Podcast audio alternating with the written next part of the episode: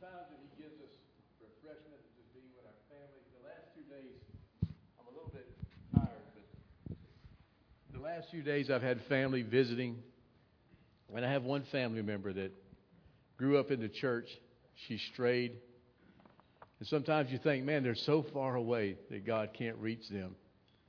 And I've tried to witness to her before, but I was told real quick that she was all right between her and God. But her lifestyle is totally different than what God would have her want to live. But yesterday afternoon, we sat in the backyard and we began to just talk.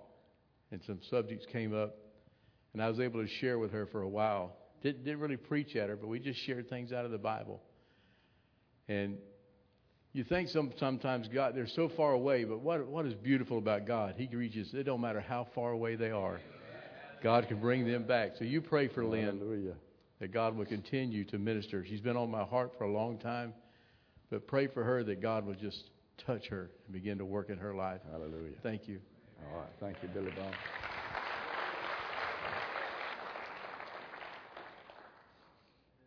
You're not too far that his arm can't reach. Praise God. If you've got your Bibles today, we're in the book of Ecclesiastes. We'll be here for a while. So go ahead and mark that if you want to. Ecclesiastes chapter 2. This is a truth that we all realize, but we don't think about as much. You'll leave it all behind. Ecclesiastes 2, 1 through 11, and then 18 through 23. Let's read together. I said in mine heart, Go to now, I will prove thee with mirth. Therefore enjoy pleasure. And behold, this also is vanity. And I said of laughter, It is mad. And of mirth, What doeth it? I sought in my heart to give myself unto wine, yet acquainting mine heart with wisdom, and to say and to lay hold on folly, till I might see what was that good for the sons of men, which they should do under the heaven all the days of their life. And I made of I made me a great works, builded me houses, planted me vineyards, I made me gardens and orchards, and I planted trees in them and all kinds of fruits. I made the pools of water to water therewith the wood that bringeth forth trees. I got me servants and maidens, and had servants born in my house, and also had great possessions of great and small cattle above all that were in Jerusalem before me. I gathered me also silver and gold, and the peculiar treasure of kings and of the provinces. I got me men singers and women singers, and the delights of the sons of men as musical instruments, and that of all sorts. So I was great and increased more than all that were before me in Jerusalem. Also my wisdom remained with me. And whatsoever mine eyes desired, I kept not from them. He didn't, he didn't hold back anything. If he wanted it, he got it. I withheld not my heart from any joy, for my heart rejoiced in all my labor, and this was my portion of all my labor. Then I looked on all the works that my hands had wrought, and on the labor that I had labored to do. And behold, all was vanity and vexation of spirit, and there was no profit under the sun. Come on down to verse 18, please. Yea, I hated all my labor which I had taken under the sun, because I should leave it unto the man that should be after me. And who knoweth whether he shall be a wise man or a fool? Yet shall he have rule over all my labor wherein I have labored and wherein I have showed myself wise under the sun. This is also vanity. Therefore I went about to cause my heart to despair of all the labor which I took under the sun. For there is a man whose labor is in wisdom and in knowledge and in equity. Yet to a man that hath not labored thereof, therein shall he leave it for his portion. This also is vanity and a great evil. And what hath man of all his labor and of the vexation of his heart, wherein he hath labored under the sun. For all his days are sorrows, and his travail grief. Yea, his heart taketh not rest in the night. This is also vanity. Wow. Kind of depressed. Uh, I was studying some some of the wealthiest, the top ten wealthiest people in the world today, this week, looking at their life and some of the things about them. I don't think anybody in here made the top 10. Uh, if you did, you hadn't been paying tithes, I can tell you that. Uh, uh, when I was growing up in the 60s, the richest man in the world was Howard Hughes. Howard Hughes made his money from manufacturing, Hughes Aircraft. He was a director, he was a producer, and things in Hollywood. A lot of, he had a lot of different ways that he brought in the money. Uh, he would be worth, they said, about $40 billion in today's money. Time magazine called him the man of the age. He would go to casinos. If he had an argument with the manager of a casino, he'd buy the casino and fire the guy. The answer to everything was money. He was also a womanizer. Said this about he dated many Hollywood actresses Ginger Rogers, Olivia de Havilland, Katharine Hepburn, many others. He was in many ways, without the wisdom, of modern day Solomon as far as whatever he wanted he could get. Uh, but the last 20 years of his life, he lived alone as a recluse.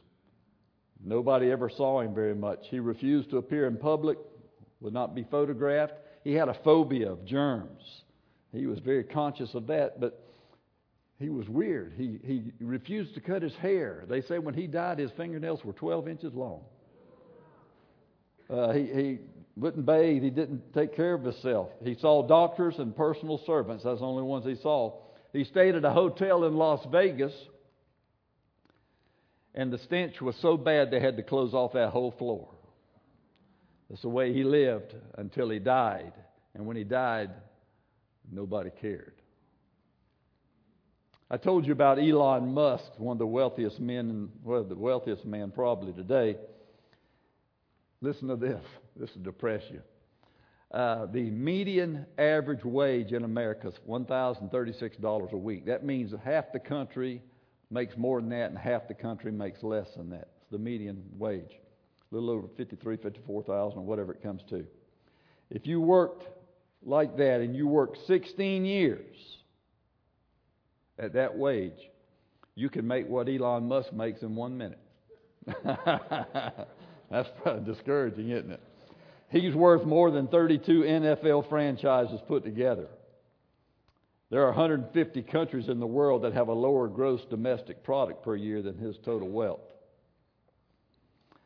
I said that to say this the man that wrote the book of Ecclesiastes, we told you last week, he's 11 times richer than Elon Musk. Hard to fathom. He would be wealthier than the top 50 wealthiest people in the world today, all combined. He'd be wealthier than them. But he saw, even though in his pursuit of wealth and pleasure and things, it all was empty. And there was nothing, it, it left him empty and seemed meaningless. So we're going to look at it a little bit today and see if we can't learn some things from him. Something uh, that would apply to our lives. Let's look first at the searching of meaning in pleasures. The search for pleasures. We're going to go through verses 2 through 10, but I'm going to take it one at a time. He looked for things in laughter. You can look at verse 2 and you can circle the word uh, laughter, or you can circle in verse 1 mirth. Uh, basically means the same thing. Let's read verse 2 together.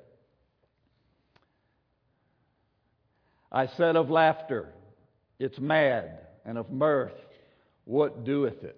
Okay, I like to laugh. I think we all should laugh. The joy of the Lord should be our strength. A merry heart doeth good like a medicine. If you're a sour sourpuss, you need a good dose of new wine or something. Uh, because the joy of the Lord, it's joy unspeakable and full of glory to be a child of God. We should be the happiest people on the earth. Not just happy, but joyful. And joyful is different than happiness. But that should be a part of our quality of our life. But we know we're living in a world that's cruel, that's unfair, unjust, that's angry and bitter and, and sinful. And so sometimes it's very difficult. I did a little search this week on the top comedians in our culture over the last decade or two. Here's some of them John Belushi died of a heroin overdose. John Candy died of a heart attack at 43. Chris Farley died of an overdose of cocaine and morphine. Robin Williams Robin Williams, one of the funniest people in America. Sam Neill, his best friend, who was also an actor, he said this Robin Williams was a great friend. He could make me laugh more than anybody on this earth. He had fame, he was rich, people loved him, he had great kids. The world was his oyster, and yet, yet I felt more sorrow for him than anything I can express. He was the loneliest man on the planet, the saddest person I ever met, and he took his life. Solomon said, I looked for pleasure and laughter and fun is empty. Then he comes down to verse 3. You can circle the word wine. Verse 3, let's read that together. I thought in mine heart to give myself unto wine, yet acquainting mine heart with wisdom, and to lay hold on folly, till I might see what was that good for the sons of men, which they should do under heaven all the days of their life. Okay, he liked the party. This king liked the party. Uh, money was a big thing. He had plenty of money, so he could party a lot. Now, I'm a teetotaler, and uh, I, I, was researching this week the, the most of the reasons people give themselves to drink, alcohol or whatever. Number one, not necessarily in this order, but one was stress. It helps them relieve the pressure of life, day in and day out life. It takes the edge off for them. Number two, social norm is expected. Social drinking is acceptable, part of our culture. You see it every time you turn on TV. It's just, uh, it's just part of our culture. You, you don't want to be an odd person. Number two, number three, an act of rebellion, especially for young kids. It's an act of I'm breaking away from mom and daddy's rules. I'm getting big now. I can do my own thing, and I'm going to slip out and I'm going to do some things on my own that they wouldn't approve of necessarily, but that's okay. It's an act of rebellion. Peer pressure. Nobody wants to be left out or unaccepted by their peers. A lot of pressure. I remember we used to get through with a football game. Uh, some of the guys would say, "Let's go out and get drunk. We're going. You going to come?" I said, I, "I'm not going." And they said, "Why?" And one of them got mad at me. He says, "Why? All your cousins drink. What's the matter with you?" I said, "Man, I was raised around it. I don't need it. Don't want it." And I wasn't even a Christian. I just didn't want it. But they they they could not understand. I was a weird one. Drink for fun. A lot of people like to drink because it lowers their inhibition. They can become the life of the party. They can sometimes be talkative. They can come out of their shell, so to speak. It kind of energizes them. Some do it to mask the pain in their life. It's their way of medicating to get rid of the regrets and the hurts and the wounds that they've caused or they've endured, and they can mask it in some way. Well, some say I do it for medicinal reasons. Uh, you know, helps your heart and things like that. Uh, maybe so. Some people all have a good heart because they've taken a lot of medicine. Anyway, we went to uh, we went to Israel a few several years ago, and one of the tours we stopped at a vineyard, beautiful place where they had grapes everywhere, but it was also a factory where they made wine. And we're all in there. This is a bunch of chemical salesmen, people like that. And we were all there standing around, and we all they all give us a glass of wine in there. I had my glass of wine, and they said, "Okay, swish it around. I don't know what I was supposed to be doing swishing around, but I was swishing. It's supposed to be doing something. Uh, and, and then he said, Everybody drink it and tell me what you think. And I, it was so nasty, I spit it out. I would rather drink uh, kerosene. It was terrible. Anyway, but, but some people say it just tastes so good to me. I don't know. One of the reasons, one of the problems with it, and he gave himself to a life of wine, is the law of diminishing returns any kind of addictive drug, anything that can bring you into addiction, is the law of diminishing returns. It takes a little bit more to get to that level you had. It, it, the little bit doesn't satisfy you. I did some research on that this week. There are a lot of things that are addictive that people are in bondage to in this life. Here's some of them sex, gambling. Gambling's terribly addictive. Internet, pornography, video games, food, work. These are things that some people, it controls and consumes their life. They can't even break free from it. But I looked at the 10 uh, most common addictions that we put in our body that, uh, as far as that we take to try to do something in our life. Here's what they were. Number one, the number one addiction is alcohol. 28.3 million Americans are, are addicted. Now, about 140 million drink, but 28.3 million are addicted. Uh, they said in this statistic, national, whatever it was called, 63% of Americans drink alcohol that are over 18. 36% are abstinent. They, they don't abstain from it. Uh, number two was nicotine. 23.6 million are addicted to nicotine, not just smoke or whatever, they're addicted to it. Number three was marijuana. 14.2 million Americans are in bondage to it. Number four, opioids. 2.7 million. Opioids basically are painkillers, morphine, codeine. 100,306 died from opioids last year. Fentanyl coming across our border. It's the number one health crisis in this land. I, at, at the exercise place on the wall, it says fentanyl. This is by the police department. It didn't say fentanyl is more, more addictive than heroin. It said it's 40 to 50 times more addictive than heroin. Now, that's a lot.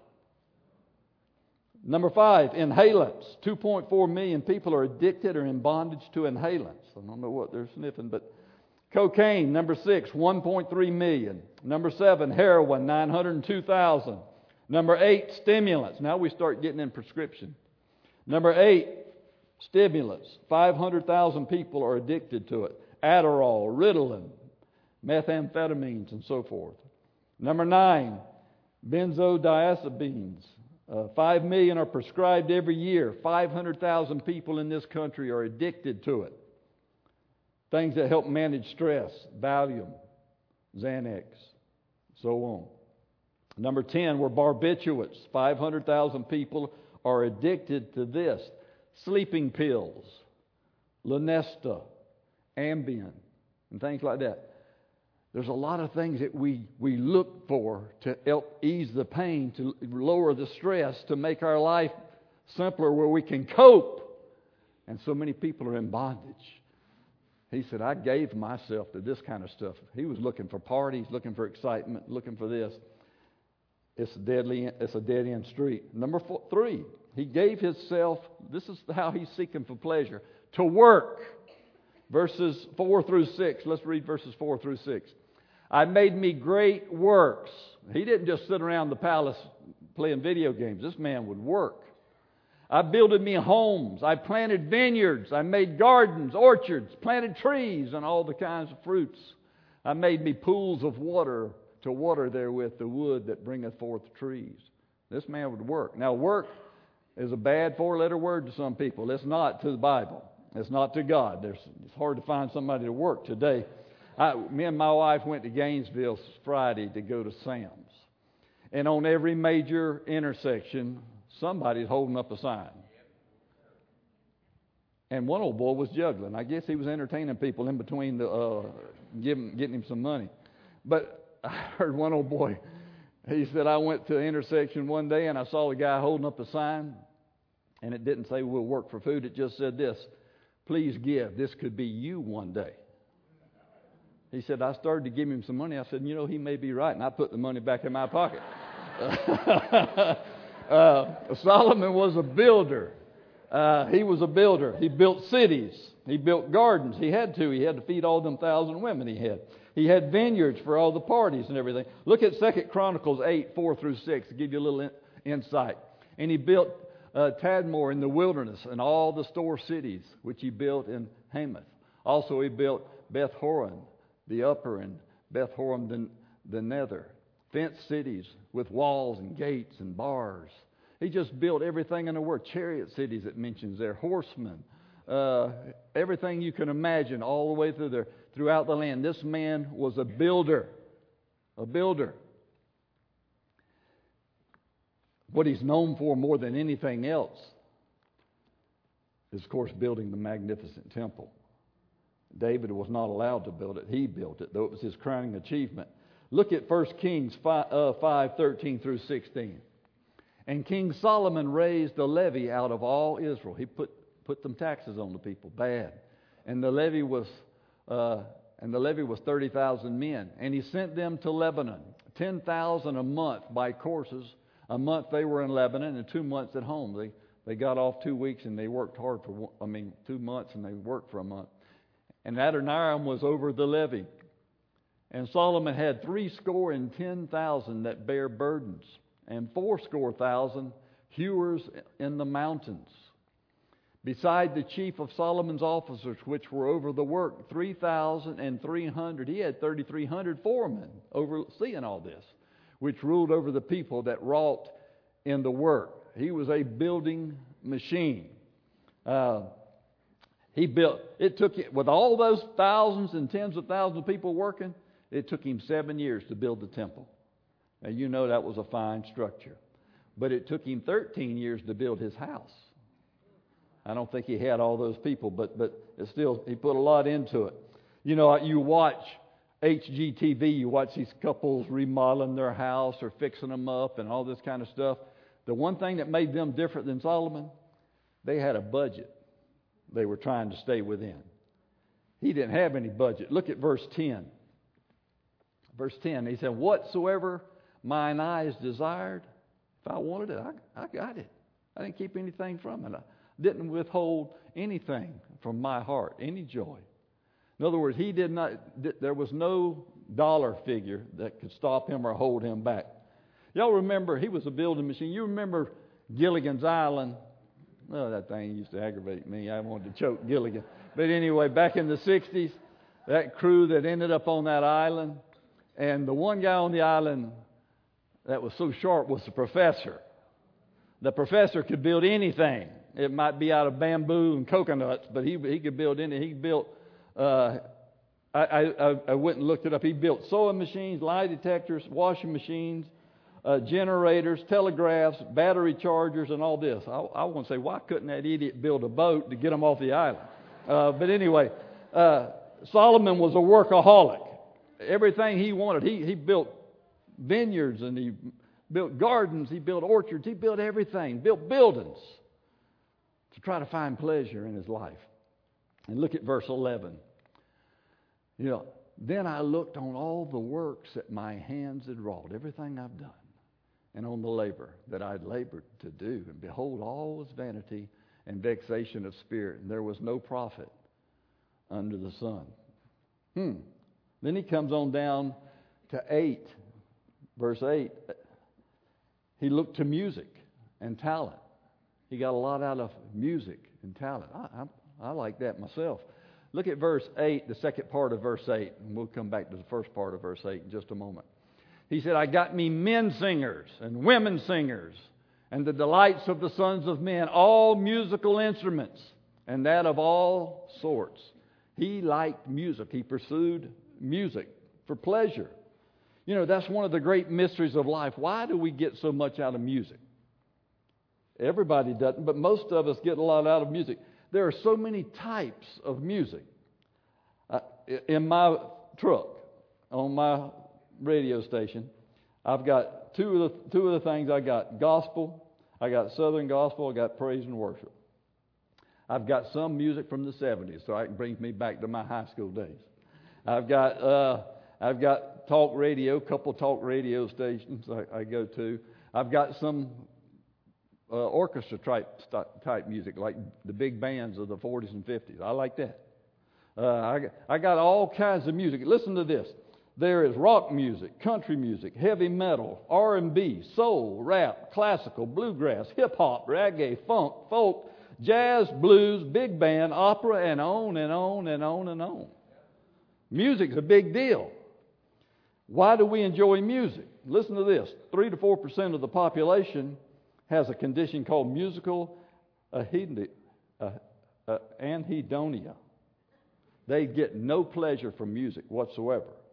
But most of us like music in some regard. If I'm going in a, my truck somewhere, I'm going to have either I'm going to be listening to somebody talk or I'm going to be listening to uh, some music or something. Here's what it does it releases dopamine in your brain, gives you some of the psychological rewards and things that other things give you. Uh, sometimes it brings back emotions, brings back memories.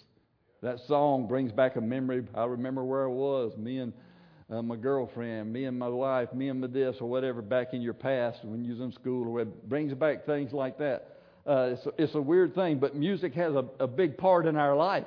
He said, I pursued that. Man, I, I love music. Men singers, women singers, it didn't matter. He said, but it's, it's empty too, just like these other things. And then he's going to come down to materialism. Verse 8, the first part of verse 8 I gathered me also silver and gold and peculiar treasures of kings and of the provinces. He's going to talk a lot all through this book about his money. I've told you that was a big thing. We're going to talk about materialism for just a moment. Now, there are two things that break the heart of God idolatry and adultery. And both of them kind of are meshed together. You might separate them. Idolatry, if you want to separate them a little idolatry is giving worship that's deserving of God, giving worship to something else. Adultery, spiritual adultery, is giving your love and your devotion that belongs to God to something or someone else. Now, money can take our worship and can take your love. The love of money and the worship of money can steal a lot that belongs to God. What is materialism? Let me give you a definition of what it is a tendency to care too much for material things, to the neglect of spiritual things. It's not how much money you have. I don't. I wish everybody here was millionaires. That'd be okay if you could handle it. It's how much does money have you. That's the key. Not much how much you have is how much it has you. Jesus gave a lot of warnings in his three and a half years of ministry. This is the only time I think he gave a double warning. He, he used two warnings in one verse. And he said this Take heed, that's word one, and then beware. Number two, a man's life does not consist of the abundance of things that he possesses. He said, I'll warn you twice on that one. Solomon. Solomon wasn't there to hear that one. Material, uh, materialism can be distorted. I'll say this again it's not wrong to have money. Not, money is not immoral, it's amoral. It's not good or bad. You can do good things with it. It takes money to do great things. You can do bad things with it. It's, it's your, where your heart is and so forth. But money has been the downfall. If I just take you through this book, show you how much destruction money can bring so many lives. Achan in the book of Joshua. After the battle of Jericho, he wanted to have things. He took the spoils and possessions, hid it under his tent, and it cost them the next battle. And it cost him and his family their life. Delilah, Samson's old girlfriend. She liked Samson until the Philistines came along and said, I give you money if you find out how he gets his strength. And he laid on her lap and would sleep, and she'd rub his head and do all different things. I'd ask him, he'd play games with her. She finally got it out. Her love went just as far as the money. Ananias and Sapphira, that's the first married couple that got struck down in church during the offering. I'm going to start looking around when the offering takes place, see just what's going on. Judas Iscariot betrayed his master for 30 pieces of silver. Money can be a bad thing. Now, some people go the other extreme when it comes to money. They think to be holy, you got to get rid of all your money. It's called asceticism. They, they, they think it, they, they take a vow of poverty. They try to deny themselves anything that would bring them any pleasure from material things. And they just get rid of it. Uh, they go to monasteries sometimes. They go to convents. Amish turn their back on worldliness and modern technology and things like that. Poverty does not equal spirituality. Lacking money does not mean you're a spiritual person or God's honoring that in any way. There's a lot of poor people that, that lust and, and covet money more than rich people do. It's just, it's just where your heart is. That's the main thing we're looking at. Now, this man is looking for something to fill the emptiness in his heart. He's already asked God for wisdom, and God gave him that and then gave him all this other stuff. But he started leaving God out and started pursuing the other stuff. And he realized it's empty. Empty. It's not fulfilling at all. Brought him no pleasure of lasting resort. And I want to ask you this Do you know what brings God pleasure? I'm going to give you six things that brings God pleasure. Here's a man that went through all these things and he couldn't find pleasure. This is the six things that brings God pleasure. Some of these are the flip side or the negative side, but when his people walk by faith, it brings him pleasure. Hebrews 11:6 says, "Without faith," he, he took the flip side. Without faith, I don't care what you're doing. If you're not doing it by faith, it's impossible to please God. He said. For he that cometh to God must believe that he is, and he's a rewarder of them that diligently seek him. So you got to have faith if you want to please God. Number two, you got to walk in the Spirit. Be spiritually minded. Romans 8, 6 through 8 says this To be carnally minded is death, but to be spiritually minded is life and peace. Because the carnal mind is enmity with God, for it's not subject to the law of God, neither indeed can be. So then they that are in the flesh cannot please God. You can't please God anytime you operate in the flesh. So you have to walk in the Spirit to please Him. You got to follow the example of Jesus if you want to please God. Matthew 17 5.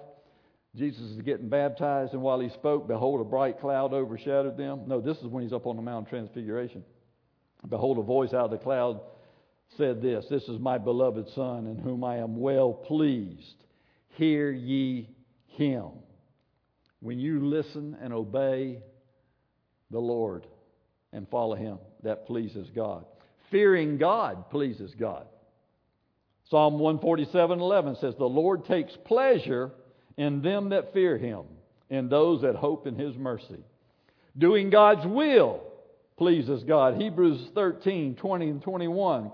Now the God of peace that brought again from the dead our Lord Jesus Christ, the great shepherd of the sheep, through the blood of the everlasting covenant, make you perfect in every good work to do his will, working in you that which is well pleasing in his sight through Jesus Christ, to whom be glory forever and ever. Amen. And number six, when you give God praise and glory, the sacrifice of praise, that pleases God. Hebrews 13, 15, and 16. By him, therefore, let us offer the sacrifice of praise to God continually. That is the fruit of our lips, giving thanks to his name. But to do good and to communicate, forget not. For with such sacrifices, God is well pleased. Now, here's a man that was looking for pleasure. These are things that brings God pleasure. Now, he kind of sums up his situation at the end of materialism and all the things he's pursuing. And this is why he realizes it's all empty. First thing it says, you can't take any of it with you. Verse 18 Yet I hated all of my labor which I had taken under the sun, because I should leave it, I'm going to leave it all behind, unto the man that should be after me. Money is a medium of exchange. If, if all you do is want to collect money, it doesn't do you any good until you do something with it. You have to exchange it. Money, you can't eat money, but you can buy food that you love. You can't warm yourself with money, but you can buy a coat or buy a furnace or whatever it is to keep you warm. You have to exchange money to get the pleasure for it. The money itself means nothing if you don't exchange it for something. Wall Street Journal said money can be used as a passport to everywhere except heaven. And it's a universal provider of everything except happiness. Solomon's frustrated. He said, I'm going to leave it all behind. Ray Stedman, preacher, uh, years ago, he was going off to a distant city to have a series of meetings. And the airline lost his luggage. So he gets there, he's got to preach at some churches, and he don't have he don't have anything to wear. So he said he went down to a thrift store to try to. He didn't have a lot of money, and he went down to a thrift store to see if they had any suits, and they had some suits there, and he bought a couple suits for twenty five dollars. And he said most people. The man said most people don't buy these suits. He says why? He said because they come from the funeral home. and he said when I put on them suits, I wore them, but when I put them on, they didn't have any pockets in them. You don't need any pockets at the funeral home. when you get close to death, it doesn't matter anymore. Look what it said in verse 17. Let me read that to you. This is his summation of a life that had, could do and have anything he wanted. I hated life. I hated life. There's a lot of people in the Bible that wanted to kill themselves. I don't know if he hates it so much he wants to die. Job, Moses, Elijah, Jonah, and a lot of them, but they got over it. But he said, I've tasted everything life has to give you, and I hate life. Viktor Frankl, I don't know how many of you have heard of Viktor Frankl. He was in, he survived the Holocaust. He was an Austrian. but they would ask him questions about how do you cope knowing that you could die any moment and all these kind of things. Uh, and what does it mean and what, what do you think about and all this? He said it's like this. Say somebody kidnapped you and they're holding you and they say, We're going to kill you in six hours. But until then, we're going to let you have whatever you want to eat. That meal that might be the f- finest thing in the world doesn't mean anything to you in the light of death. If the doctor come along and say, "I'm sorry, we've done all we can do. You've only got a couple weeks to live. Eat and enjoy anything you want." Food don't sound too good. Anything that we think is a pleasure to us, when you stare death in the face, it doesn't mean anything. That's what Solomon's saying. He said, Everything I've got and all that I've added to my life, as soon as I die, somebody else is going to have it. Somebody else is going to be gone. I'm not going to carry it with me. Here's the second thing he said you can't take it with you, and then he said you can't protect it. Look at verse 19 and 20.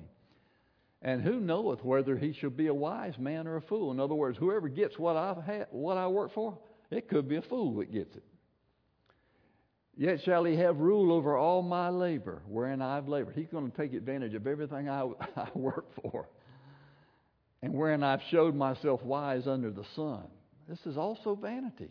Therefore I went about to cause my heart to despair of all the labor which I took under the sun. He said it really brought me down just thinking about it.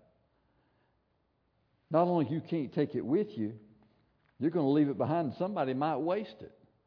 That building you built, they may tear it down, use it for something else.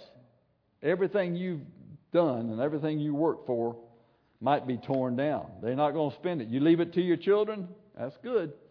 But they might not spend it on what you want them to spend it on. It's theirs now. And it, it may go against everything you believe or everything you want. But that's just the way it is. David, he passed the torch to Solomon. Solomon, he's thinking about who's coming after him. Who came after him? Rehoboam came after him. He's the next king going to be. When he got to be king, he wasn't like daddy who said, Lord, help give if I've got one prayer request, help me to have the wisdom to lead these people. Rehoboam, he didn't go to God. He went to the wise elders and said, What do I need to do to be a good king? They said, You need to lower the taxes on these people. Them people, these people are under a heavy burden. If you'll lower the taxes on them and free up their life a little bit, they'll serve you the rest of your days. He said, Okay, that sounds good. Then he went to his buddies, his peers. He said, What do y'all think I ought to do? He said, I'd put my thumb on them harder than ever. Control them Keep them under your thumb. He said, That's what I'm going to do. And he did, and it ended up with the civil war, and the nation was divided. You don't know what people coming behind you are going to do with all that you had. He says, You can't protect it. Here's the third thing he says, You can't even enjoy it. 21 and 23. There's a man whose labors in wisdom and in knowledge and in equity. Yet to a man he hath not labored therein shall he shall he leave it for his portion. This also is vanity and a great evil. For what, he ha- what hath man of all his labor, and of the vexation of his heart, wherein he hath labored under the sun? For all his days are sorrows, his travail grief, yea, his heart taketh not rest in the night.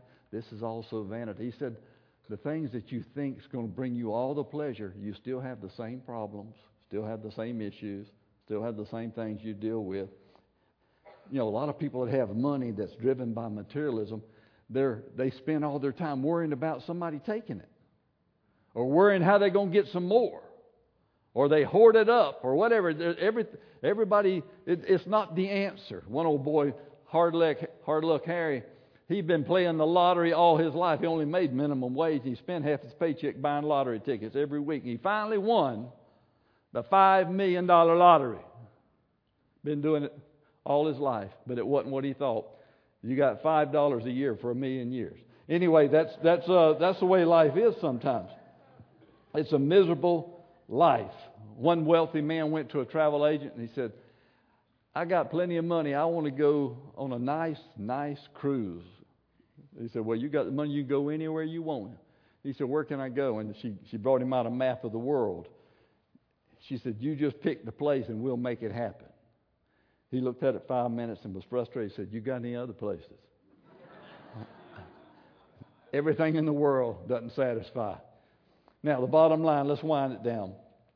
The bottom line is this there's nothing wrong with having money, just don't let money have you. If you work hard, work hard. Don't let it take away from your family. Don't let it take away from your God. Be a good steward of it. Don't waste it. Don't blow it. Use discipline. Be a giver. Be a giver. If God can get it through you, He'll bring it to you a lot of times. God, eh, one of the greatest blessings in life is to make a difference in other people's lives. One of the reasons God gives people money. Read this. I don't know how many thousands of people have tried to climb Mount Everest, but 6,338 have reached the top of Mount Everest. 6,338 people. 310 died trying to reach the top. See, the goal is not to reach the top. The goal is to get to the top and get back down. The goal is not how much you can accumulate, is the goal of what can you do in your life with what you've accumulated. What can you do to make a difference in somebody else's life? Even if God blesses you financially, doesn't mean He's happy with everything you do with it. You're going to have to answer as a steward for what to whom much is given, much would be required. There were two wealthy men that were very competitive, and they were both tried out to do each other, and both of them had a horse. And uh, bragging on their horse, and one of them said, "I tell you what, I guarantee you my horse can beat your horse. Let's race." He said, "Let's make it. Let's sweeten the pot. I bet you a hundred thousand dollars my horse can beat your horse." They said, "Okay." Well, they they rented a a racetrack. They're the only two on the track. He got his, his jockey there. He said, I want you to ride him hard. And we got to win this. If I win the 100000 I'm going to give you 50000 of it. So you ride him good. They took off and were going neck and neck all around the first turn, down the back stretch, come around the, uh, the final quarter pole. we're coming home. Something spooked both horses. They were neck and neck, and the horses threw them both off. And the old boy that was going to get $50,000, he shook himself, got up, got on the horse, and finished, finished the race. He thought, I won. I won. I got $50,000 coming to him. His old owner came to him, was cussing and fussing and mad as could be. He said, What's the matter with you? I won. He said, Yeah, but you was on the wrong horse. So a lot of times you got to get on the right horse to finish this thing. Uh, that's the way it is a lot of times in life. I'll, I'll leave you with this right here. Wilson Humber. Wilson Humber, I got a good book of his on uh, finances. He said, I've got one thing I like to do in life with my money. He said, I've tried to be a good steward and good uh, Christian, manage it. I don't have a lot of uh, hobbies. I just like nice cars. He said, I had two cars in my garage worth $150,000. He said, and this was back 25, 30 years ago when a nice car was $25,000. So he had two of them, two of them worth 150. Holy Spirit, he says, started talking to me one day and said, What are you doing just letting them things collect dust in there? All the people that you could help with $150,000. He said, it, pay, it pained me. I went in there and took and sold those two cars. I bought my mama twenty-five, thirty thousand dollar car. I bought my mother-in-law one. I bought my wife one, and I bought myself one. Four brand new nice cars, and I had twenty-five thousand dollars left over. And I gave that to the church. He said, I didn't think anything about it. I thought, you know, I was obeying the Holy Spirit. About two weeks later, on a Wednesday night church service,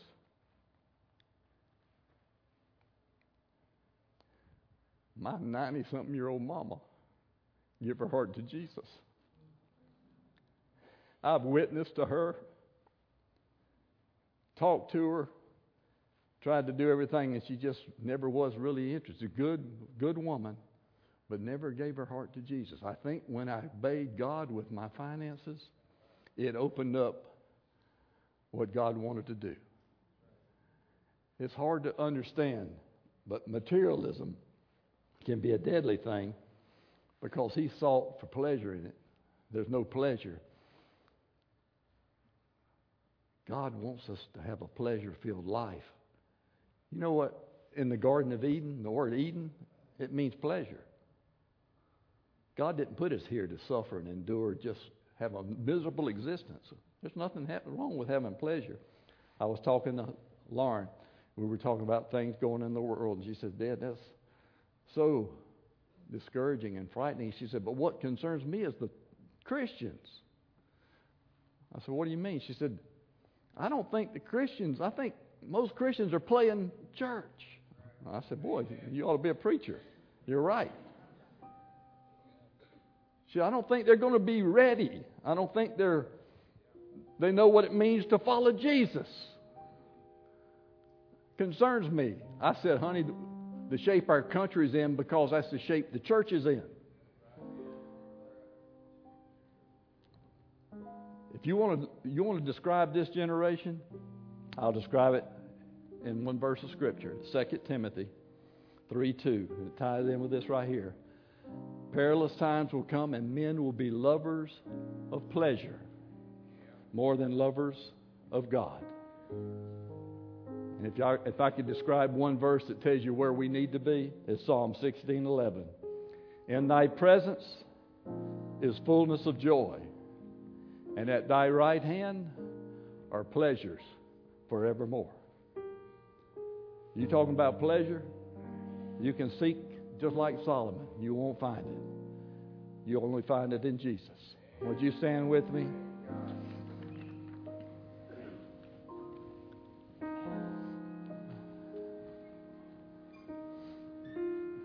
If you don't know Jesus today, these altars are always open to you. If you've tried everything and you've come up empty, you've got to respond to the Spirit of God. You've got to humble yourself. Yeah, it's going to take humbling yourself, it takes repentance. But when you do, He will change your life forever.